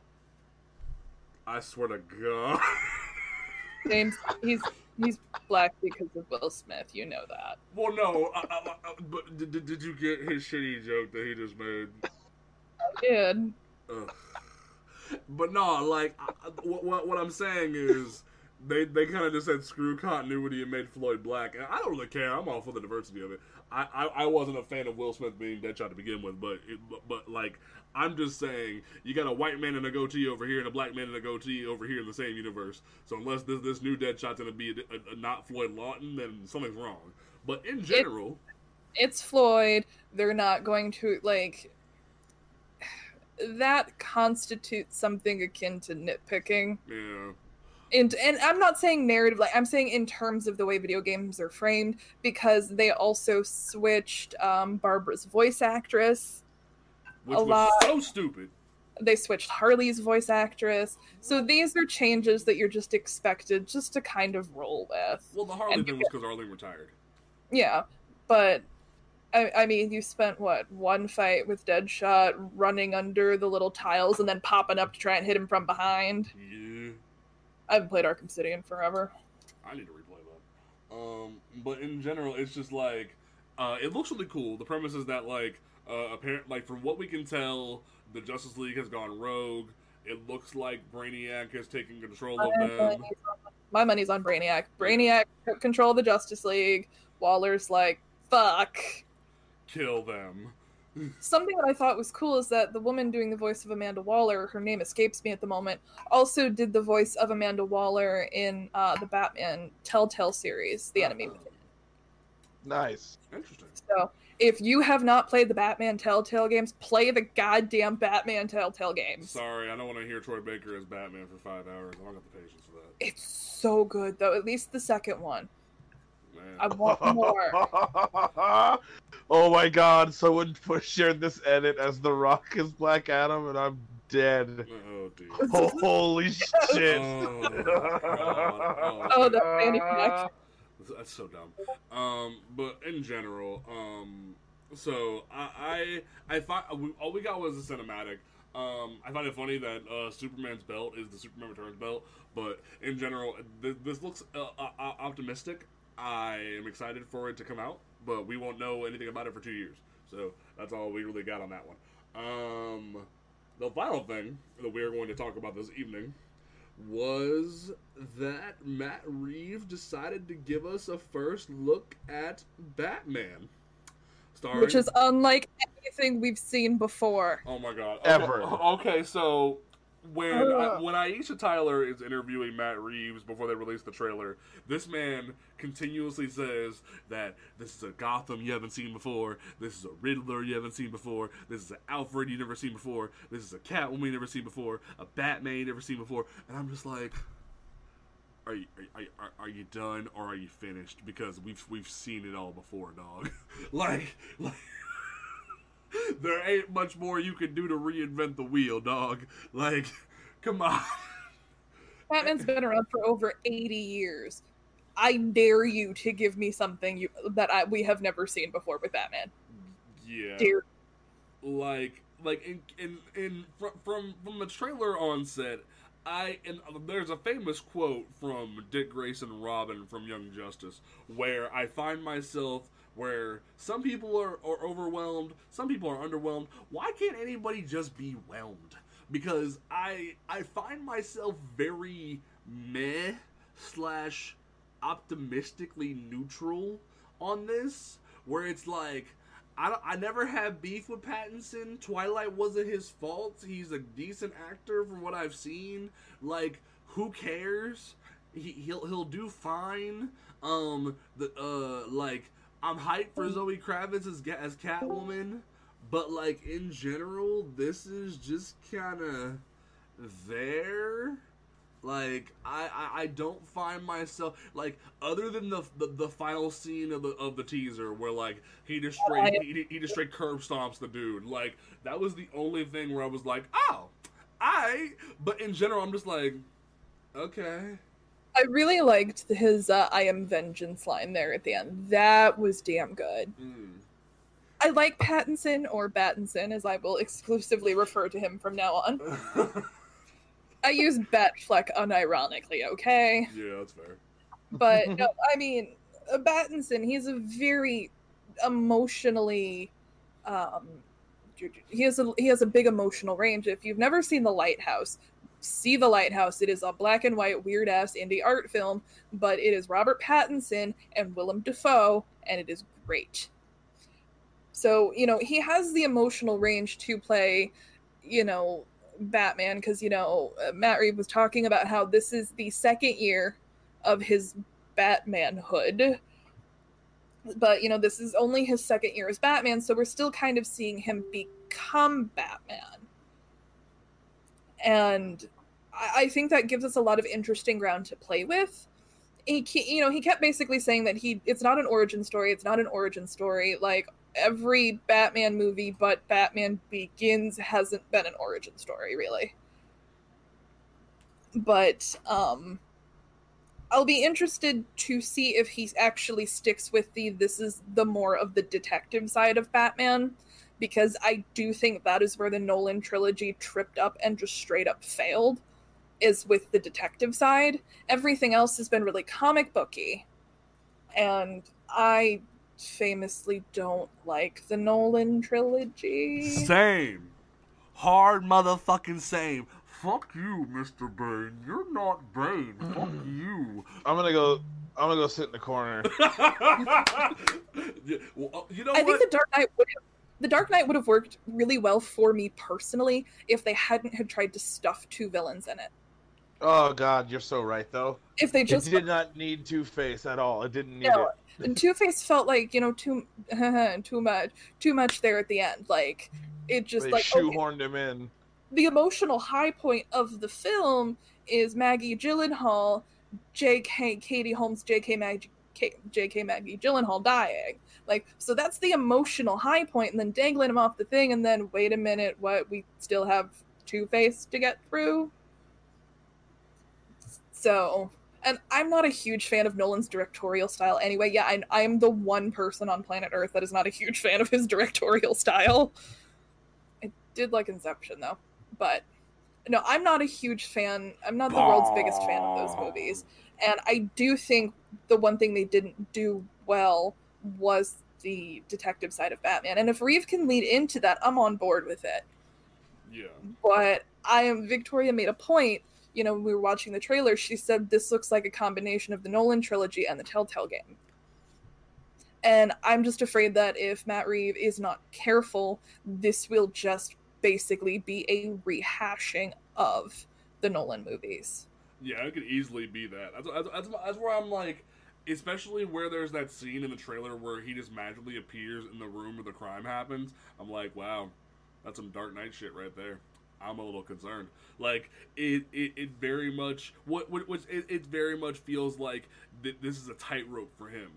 And there were there was there was two lines where he kind of dangled off both sides during his interview with Aisha Tyler, where he's like, "This is this is everything you ever you never seen it before, you never seen it before." I'm like, "You're dipping into the bad zone there, guy. You need to come back." And then he said, "We're gonna we're, we're gonna be referencing Darwyn Cooke's ego," and I'm like, "Oh, oh."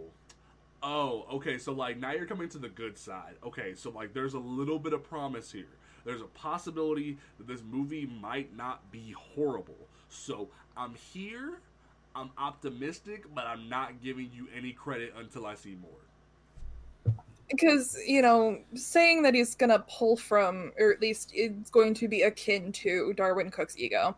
Um, if you haven't read it, the one shot, it's fabulous. There's actually a book that has a bunch of collection of other Darwin Cook stories, but um, it's one of my favorite, more psychological Batman stories.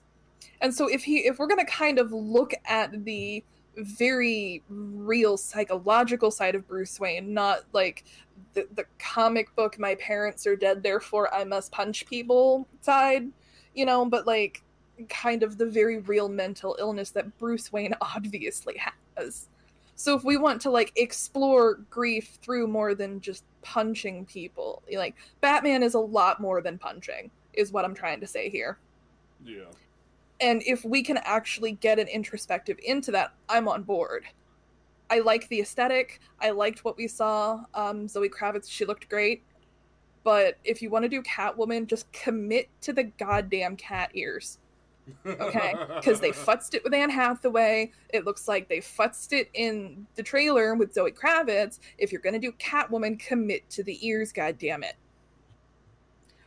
but reeve himself didn't sell the movie for me i want to wait until we see more material before i make like a polished you know before i finish polishing my opinion what i saw i liked what reeve told me i'm not sold on he just i don't feel like he presented it well The Batmobile looks cool as shit though. Yeah, look at that. Travis, do you want to give your thoughts on this before we wrap up?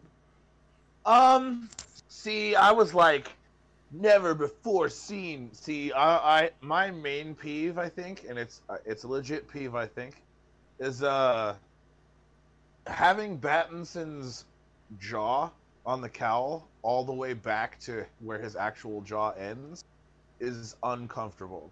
Honestly, um, I'm used to Batman kind of using that cowl a little bit to kind of soften the blows that he takes, but where I was sold was right where he starts, you know, the violence, doing the violence.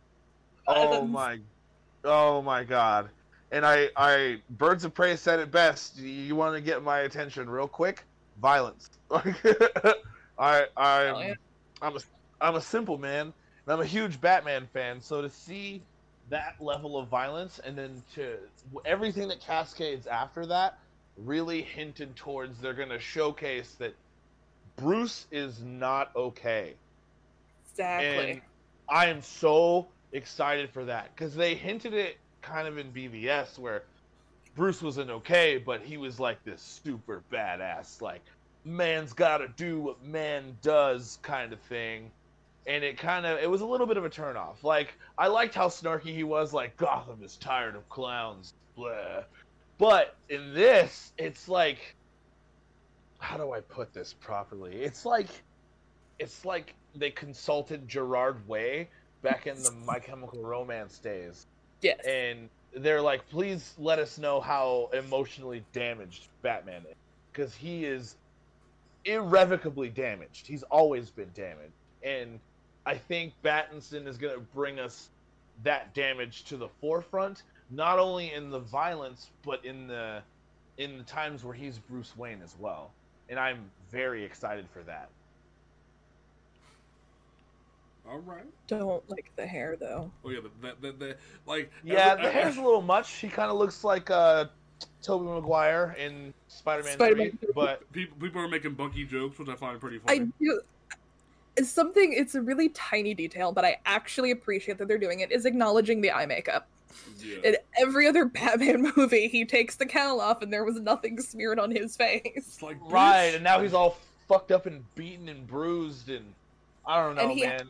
and he had the eye makeup and I I'm like it's those kinds of silly comic book touches, comic book e esque touches that you know get addressed that I'm actually quite fond of. Yeah. But that ending shot there with the hair and it's all mussed up and he's got like the eye makeup smeared, it kind of looks like bad cosplay from The Crow. nice. Ouch! Ouch! Oh my god! Just that one shot, just that one shot, it looks like really bad Crow cosplay. Oh, You Mary, shame on you. All right, folks. We're, we're- we're gonna go ahead and wrap up the show right here. Don't forget that you can listen to this podcast on Apple Podcasts, Google Podcasts, Stitcher Radio, Spotify, YouTube, all those great platforms. Uh, you can follow this podcast on Twitter at p2p underscore podcast. I bit my tongue. Um, we you can listen to you can check out the website on Comics Ground on Twitter and Instagram at on Comics Ground. And you can check out the website on comicsground.com. Put some hyphens between those words for me, where you can check out all of our reviews, previews, solicitations, all those great things. Uh, and we will be back next week with a brand new episode for you folks. We are back, so get ready for all new weekly episodes for you good people. All right, so Mary, what is your closing statement for this episode of Panel to Panel? I think DC fandom was a runaway success. I think this will change what conventions could potentially look like moving forward. I think DC, they just, everybody knocked it out of the park on this one. And I'm glad they split it up into two parts. Overlapping panels would have killed this. And I'm excited for the more comic book side of it. I want to say September 12th. So I think we should definitely do another episode then. All right, all right. Travis, what is your uh, uh, closing statement for this episode of Panel 2 Panel? Uh, I'm gonna let James finish, but Black Adam was the best trailer of the whole day. That's a lie because Gotham Knights was better. Um, No, it wasn't better. Yes, it was. That, yes, I'm gonna come after your Boy Scout self too. Cheetah. Cheetah was Ah, pretty good too. Cheetah yeah. was so good. Um, Actually, the best trailer was probably the Snyder Cut trailer, though. Let's that be too. That too. Ah, Yeah, yeah, yeah, okay. yeah, I, I was, I was lying. I was lying. All right. My only, pro- like, okay, let's bounce quarters off of Darkseid's forehead. That's my, that's my final note. okay. My closing statement is, as always, support your local comic book shop. Um, DC, I have some bones to pick with you next week that we will address. Um, but that is comic related, not this related. You really kicked it out of the park with this one. You have shown that you care about the products that you are making when it comes to multimedia. So good on you. But um, we will have some discussions later on. Uh, I got I am hyped for Gotham Knights. Hashtag fuck Damian. Hashtag get him the fuck out of my Bat family. I don't need you anymore. Hashtag Grant Morrison. Don't ever create a Robin ever again. Um, yeah. Hashtag, how do you really feel about this? Hashtag Damian. Right. Go, hashtag Damian go away, bro. Do you know how hyped I was when the, when when I read the solicitation that said Damian wasn't Robin anymore, and then you look at the last page of Joker War and Tim's back in the Robin suit and fuck that duck suit. Like I was literally on the top of the moon. I I was hyped as fuck. So yeah, no. Hashtag fuck Damian. Get him the hell out of my books. Um, like literally, Dan Jurgens already knows the future. He wrote Batman Beyond, where Damian takes over as the head of the demon. Cool, D- Damian, go be the head of the demon. No one needs you anymore. You're not a part of this family. No one wants you here. Go away. Like, and, and, and, and like, and I'll say this before I go. I know that there is a lot of people in in the Batman fandom that love Damian because of the shitty uh, DC animated movies, or because the fact that he is biracial and he is technically uh, like like like uh, Middle Eastern. So good on you for like appreciating the culture. Good on you for that. But in general, from a comic book perspective, Damian Wayne is probably the worst thing that ever happened to the Bat family. And I will never get off that hype train. And it- Excuse you. That was Stephanie Brown. you shut your mouth! You shut your That's mouth! James. a mile away.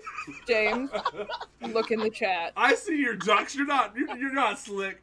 But anyway, we will ca- we will catch you folks next time right here at panel two panel. Peace out. I'm pissed. I need to close. Now. I'm. Oh,